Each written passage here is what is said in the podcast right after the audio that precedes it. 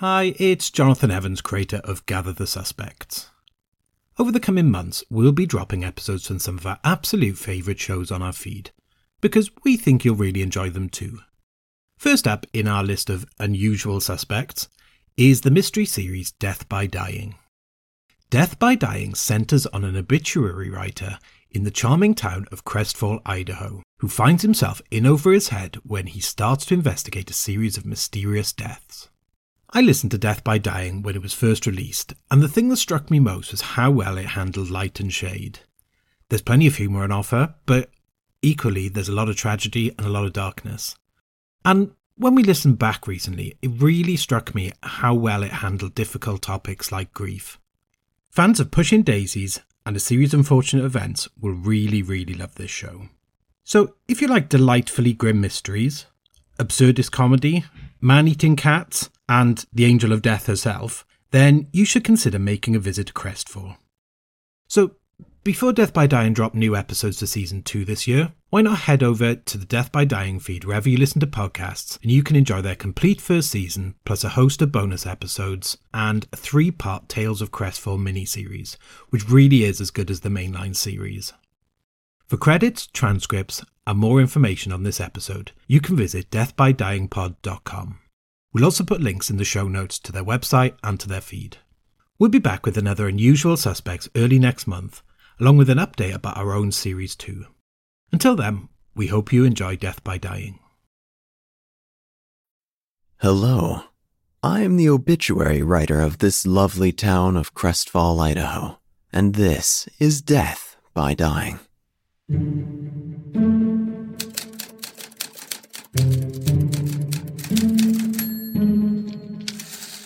Wyatt Hudson, 47, died late Sunday evening as the stars began to fill the black abyss that is the sky. Wyatt, as everyone most certainly knows, was the local farmer of blue stem grass in the farmlands of Crestfall. Wyatt was basically everyone's favorite person on the planet. I'm not kidding. I never joke, except when I do. But in this instance, I do not. In the month of April alone, Wyatt revived 35 kittens from the precipice of death. He skydived with dolphins. He bowled overhand. He saved a boy from perishing in a recent mudstorm. He baked everyone cookies in town every time someone died, which gradually made the townsfolk wish more people would start dying off. Mrs. Shamble's dog caught on fire again, and Wyatt extinguished the flames valiantly by swinging the dog around over his head. The dog later developed telekinetic powers. Wyatt recycles. Yes, Wyatt Hudson was freaking awesome.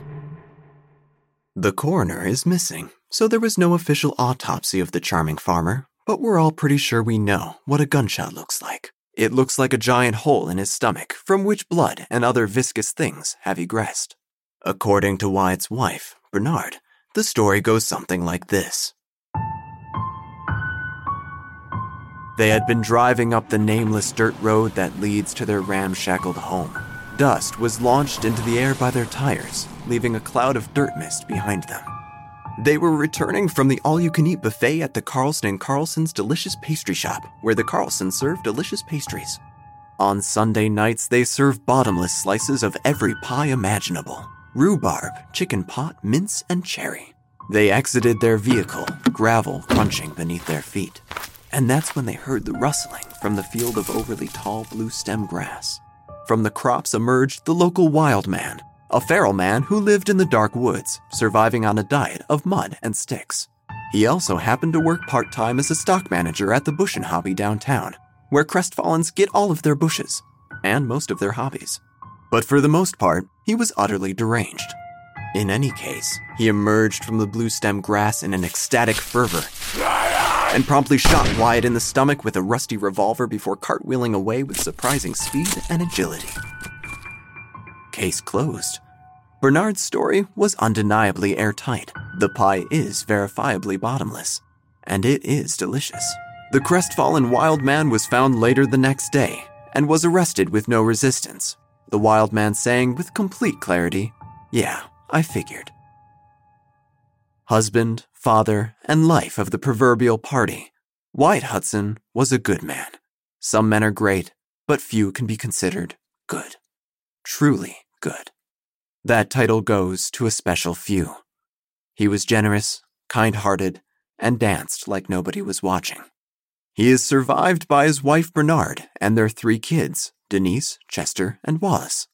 To clarify, Denise, Chester, and Wallace are goats. And now, the condolences. The Carlsons send their condolences. They say, in the mood for something delicious? Look no further than Carlson and Carlson's Delicious Pastry Shop, where you'll find the most flaky, fluffy, buttery goodness baked into a baked good sent straight from the heavens. Thank you, Carlson family. The Bush 'n Hobby also sends their condolences. They say, need bushes? You got it. Need a hobby? You kind of got it. You can probably find it here. We're not sure. There are so many hobbies these days, it's hard to keep track of. If you collect stamps, you might walk away disappointed. We have them, it's just, you collect stamps. We also apologize for employing the deranged wild man who allegedly murdered Wyatt Hudson. That's probably how he bought the gun in the first place. Yeah, sorry about that. Collect guns? We got them. Condolences also brought to you by the local butcher. He says, thank you for the goats. I'm sure if anyone were to grind his precious goats into slabs of delicious meat, Wyatt would have wanted you to be the one to do it. On behalf of the Hudson family, I thank you.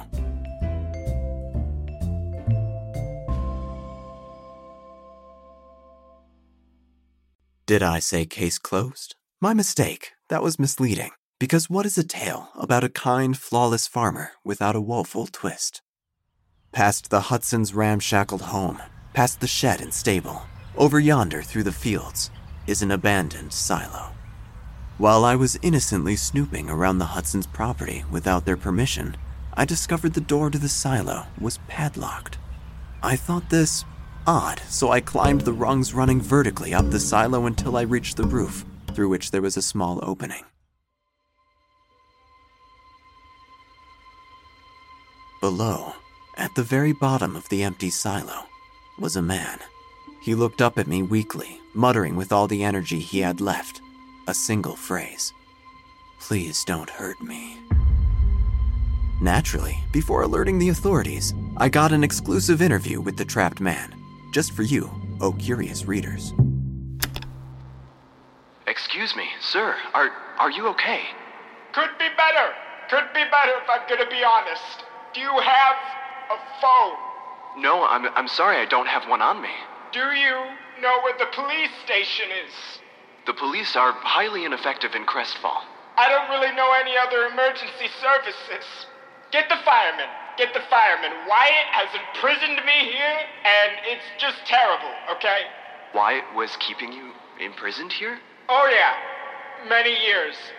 I can assume. Because I don't really remember anything.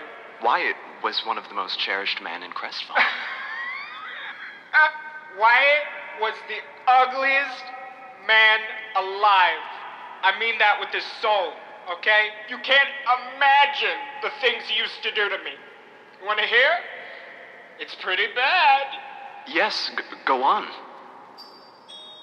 He'd take rats, and he'd bundle them up with socks, and he'd slap me in the face, day in and day out. He used to pull out a bag of balloons, and he'd pull a balloon out, and he'd blow it up. And he'd take a needle, and he'd taunt me with popping the balloon. One time I woke up, and he was already opening my eyes, and when I tried to blink the salt out of them, he wouldn't let me. One day, I was just minding my own business, and he just came over, and he said, I smelled bad. What can I do about it? One time I woke up, and he was, do I have to say it? Fine, I will. He brought a giant China doll down, and he set it up to stare at me. It's very frightening, it's right over there. He put a ladder in the silo, but he chained my feet to the floor, and he'd just go up and down it the whole day.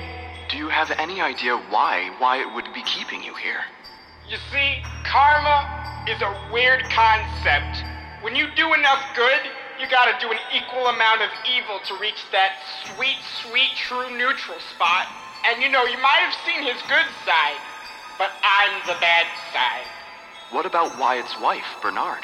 Oh, Bernard, who I have never met, and I am not expecting to meet anytime soon. But she sounds like a lovely woman, the loveliest woman ever. Do you remember your name? See, that's where we get to some complications, because I don't remember anything, really. I'm gonna call you Gert. Gert's not the best name. Anything else? Gert, do you remember anything about who you were? Well, if I could guess at anything, I was a man that didn't deserve the name Gert. That's okay, Gert. Please? Wyatt is an evil man. You have to tell people of this. He cannot have such a good legacy attached to such a bad guy. I will certainly do that, and I will find someone to get you out of this silo. I shall return for you. Wonderful. Beautiful. Okay? You're a beautiful man. Thank you, Gert. I don't like Gert. I don't like that. Goodbye, Gert. Didn't have to keep calling me Gert, you know. I was confused. How could it be that Wyatt Hudson was the most cherished man in Crestfall, and yet was a kidnapper and torturer in his free time? This couldn't be. And yet there it was. On my way back into town, the Kragmire cannon was fired, signaling the death of yet another beloved resident of Crestfall. I counted to 5, and then ducked. The cannon hasn't been moved since the Civil War, and, well, the cannonballs have to go somewhere, so they all land in Wyatt Hudson's field. All around me, like rocks in a quarry, were a decade's worth of cannonballs, some deteriorating from age. Over the years, they had created a clean-cut clearing in the middle of Wyatt's field. And so life goes on, just as death does. The farmer's market was in full swing in the town square.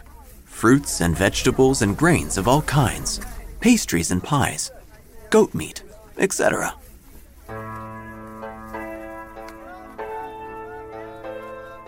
There was Geraldine Portage, who sold unpickled pickles, which she refused to call cucumbers.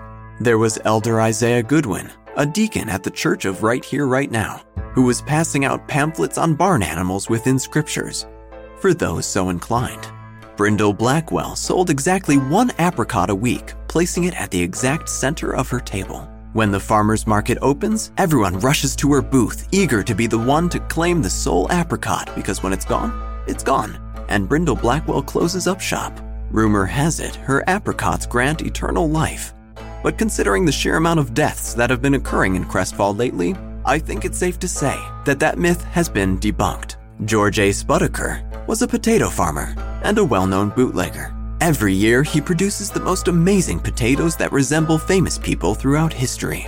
Elvis, Alexander the Great, the white man's historically inaccurate depiction of Jesus.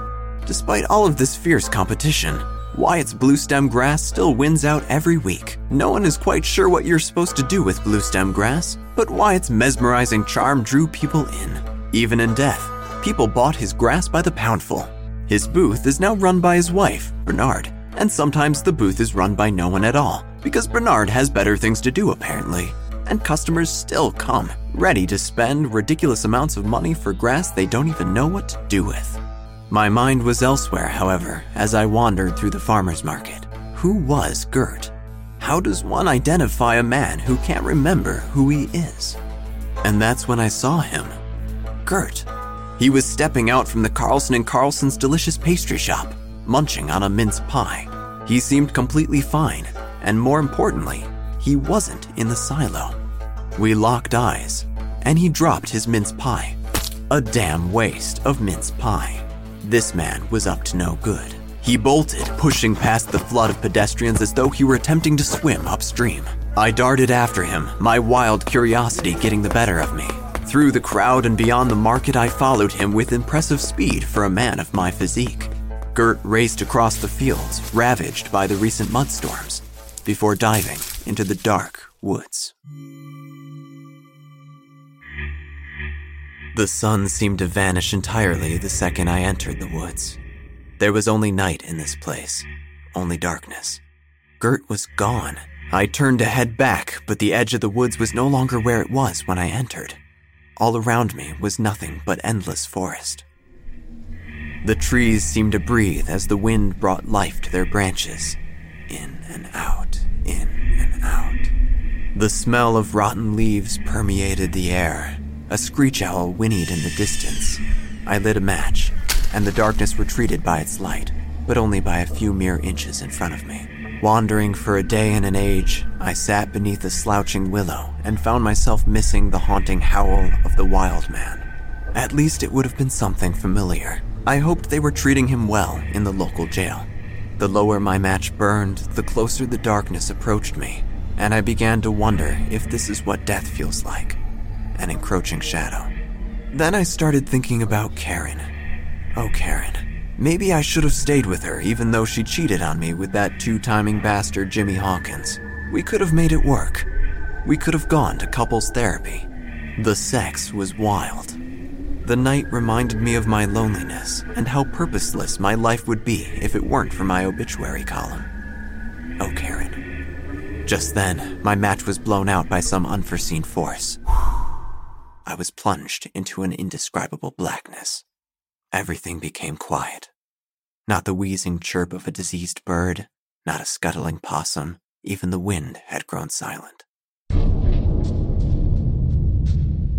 Before me appeared a pair of glowing eyes, beautiful and terrifying, perfect circles, swirling irises. I tossed my doused match and took out my phone, turning on the flashlight setting. Despite the direct light, its figure remained a silhouette, but its form took shape. The antlers of a stag, the outline of an elongated face, thin, long, and serene, the stalking hunch of a coyote, prepared to attack its prey. My light snapped off and the ground opened up beneath me like a gaping maw, and I felt my body fall and hit a springy surface. I was in my bed. What madness was this? As an obituary writer, knowing the intricacies of life and death is the same as knowing the difference between dreams and reality. And yet something lingered, circling my mind like a piranha in a fishbowl. I felt as though I had just awoken from a nightmare. Dawn broke over the horizon. It was morning. The next morning. In the town square, folks were purchasing their week's worth of groceries. The local butcher was selling his newest and finest selection of meats, with the exception of Chester the goat, who he had bonded with and couldn't bring himself to kill. He had looked deeply into Chester's eyes, and it felt like home. Denise and Willis, on the other hand, were total goners. That's when I saw Gert again, eating another mince pie. He was calling out for anyone to listen.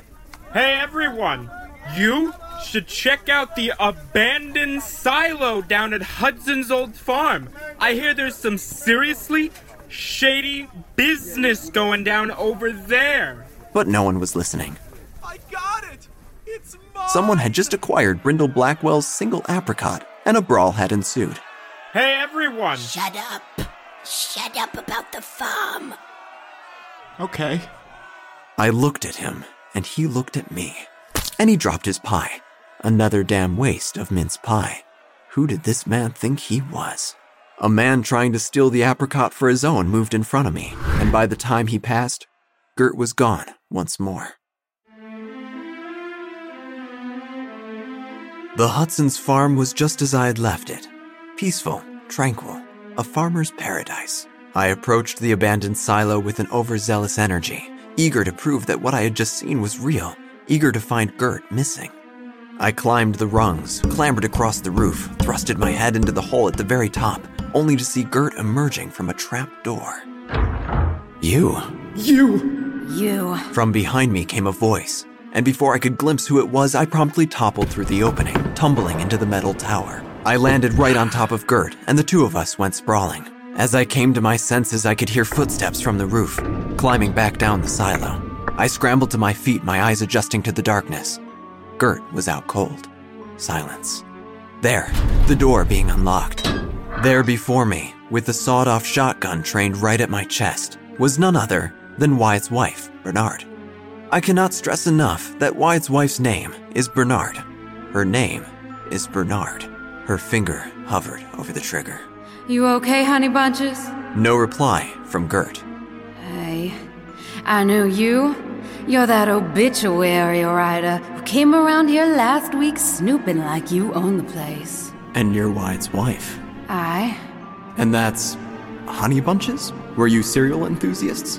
No, we were lovers. Mighty fine lovers at that. 13 years I've been waiting to be with this man. Did you kill your husband? No more than I'm gonna kill you. Are you going to kill me? Yes. So you did kill your husband? Yes, I had to, see. He found out about Marion and I. Oh, it would appear Gert's name was Marion. And he got violent. Worse. He had the nerve of being all sweet about it. The man didn't have a bad bone in his body. It was enough to drive you mad. Couldn't something make you angry for once in your damn life? Anything? He offered Marion the guest bedroom and everything. I couldn't take it anymore. So you shot him. Boom. Right in the stomach. So Marion was never being held hostage here? Not in the slightest. Marion got to his feet. See, with a reputation like Wyatt's, people might not take too kindly to a broad like Bernard shacking up with some man from the other side of the tracks. Wyatt deserved to be the bad guy for once. Of course, no one bothered to look in the silo except you, so that kind of backfired. All right, that's enough. He don't need to know none of this. Please. Don't worry, baby, I got this. No! The following events are so intricate, tumultuous, and unnecessarily convoluted that the only way for me to properly explain is from an omnipresent perspective. At the very moment I was staring into the mouth of Bernard's shotgun, contemplating my own mortality, Crestfall Law Enforcement was delivering a consolation pie to the Hudson's residents. Crestfall Law Enforcement has a bushy mustache, with flecks of chocolate-glazed donut in its bristled hairs. He walks like a water balloon with legs and smells faintly of old biscotti. Crestfall Law Enforcement knocked on the front door just as Bernard fired her gun, so he did not hear the shot. Meanwhile, time slowed to the trickle of molasses as I watched the next few seconds unfold. Marion approached me from behind, Bernard pulled the trigger, I sidestepped, and in went the bullet right into Marion's stomach, right where Wyatt had been shot. Bernard tried to fire her gun again, but the mechanism jammed, creating a tiny spark in the chamber and blowing her hand clean off. Just as Bernard's hand blew off, Crestfall Law Enforcement sneezed. He looked down at his pie. Raspberry. He's allergic to raspberry. Why did I buy a raspberry pie, he thought. Worried she would be caught even more red-handed than she already was, Bernard ran from the silo and into the fields of blue-stem grass. And that is when the Kragmire cannon went off, in recognition of Wyatt's recently deceased goats. The cannonball soared overhead like a marble rolling across the sky. Bernard ran, the cannonball flew. Bernard ran, the cannonball spiraled downwards, and the two met in the clearing. And with that, Bernard's head joined the rest of the cannonballs in the field. Crestfall Law Enforcement stood on the Hudson's front porch, having seen none of this, but he sniffed the air with a vague sense that something of note just took place. The wild man was released from the local jail, found innocent of the murder of Wyatt Hudson. His assumption had been that he was being arrested for accidentally killing a possum around the time of Wyatt's death, which is why he was so willing to comply with law enforcement, his conscience weighing heavily with guilt. He had thought the death penalty was a little harsh. The wild man approached me. Beware the shadow. You've seen it, haven't you, in the dark woods? I can see it in your eyes. Stay away from those woods, please. And one last thing. Mambo Jumbo down by the piano patch.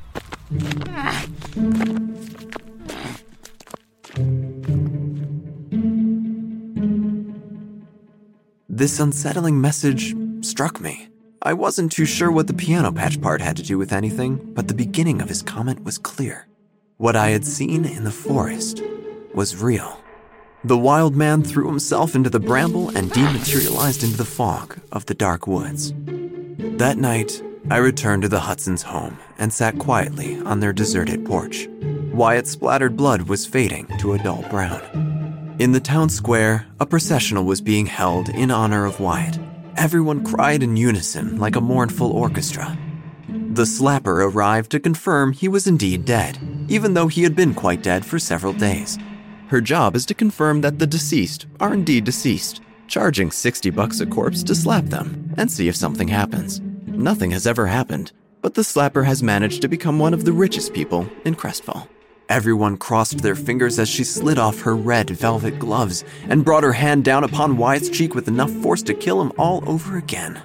Nothing happened, so she slapped him again, and again, and again, desperately trying to bring Wyatt Hudson, the most amazing human being to ever grace this godforsaken earth, back to life. The slapper had to be forcibly removed from the scene because she couldn't stop slapping Wyatt, but alas, she had done her job. Wyatt was dead, and that was that. I believe Crestfall's very own Pastor Jeff said it best in his sermon at Wyatt's funeral.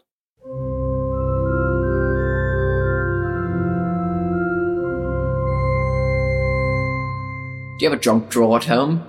I know I do. Filled with toenail clippers, rubber bands, loaves of bread, discarded pens, canned peaches. The complete box set of all 8 seasons of the hit television show Lost.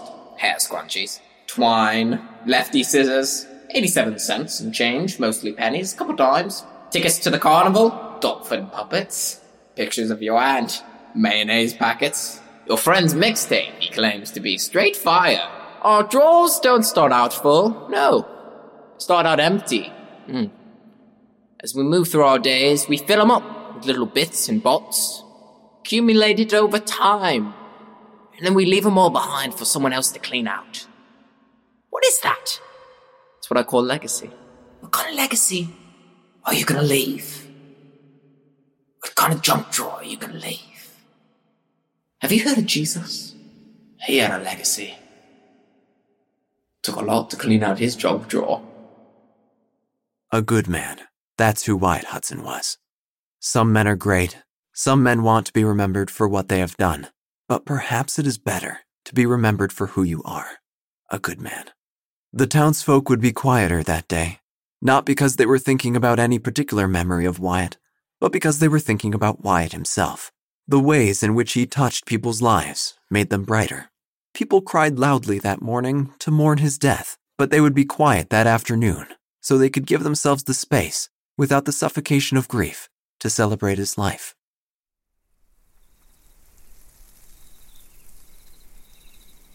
A pre-dusk breeze moved through the willows, and the leaves chattered softly amongst themselves. The fields of blue-stem grass rolled like waves towards some distant shore. Fireflies ignited and vanished on and off, on and off. This is an evening of great significance, I thought to myself, although I wasn't quite sure what that significance was. I sat up straight and fixed my already immaculately knotted tie against my collar.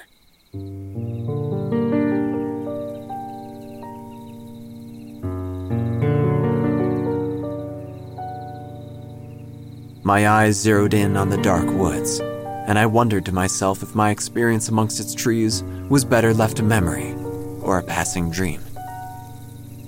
This has been an obituary of Wyatt Hudson.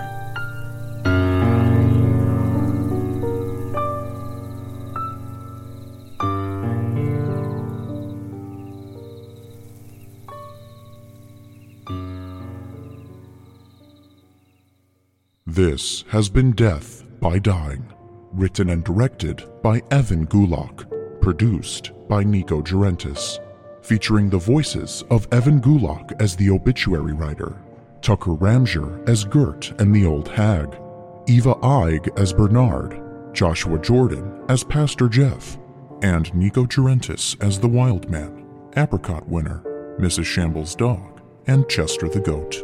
Music composed by Nicolas Gasparini, Kevin Macleod, Marc Alexandre, Stephen O'Brien, Naoya Sakamata, and Niko Gerentes. Sound effects courtesy of freesound.org. Creative producer and script editor Joshua Giordan. Recording engineer and casting director Niko Gerentes.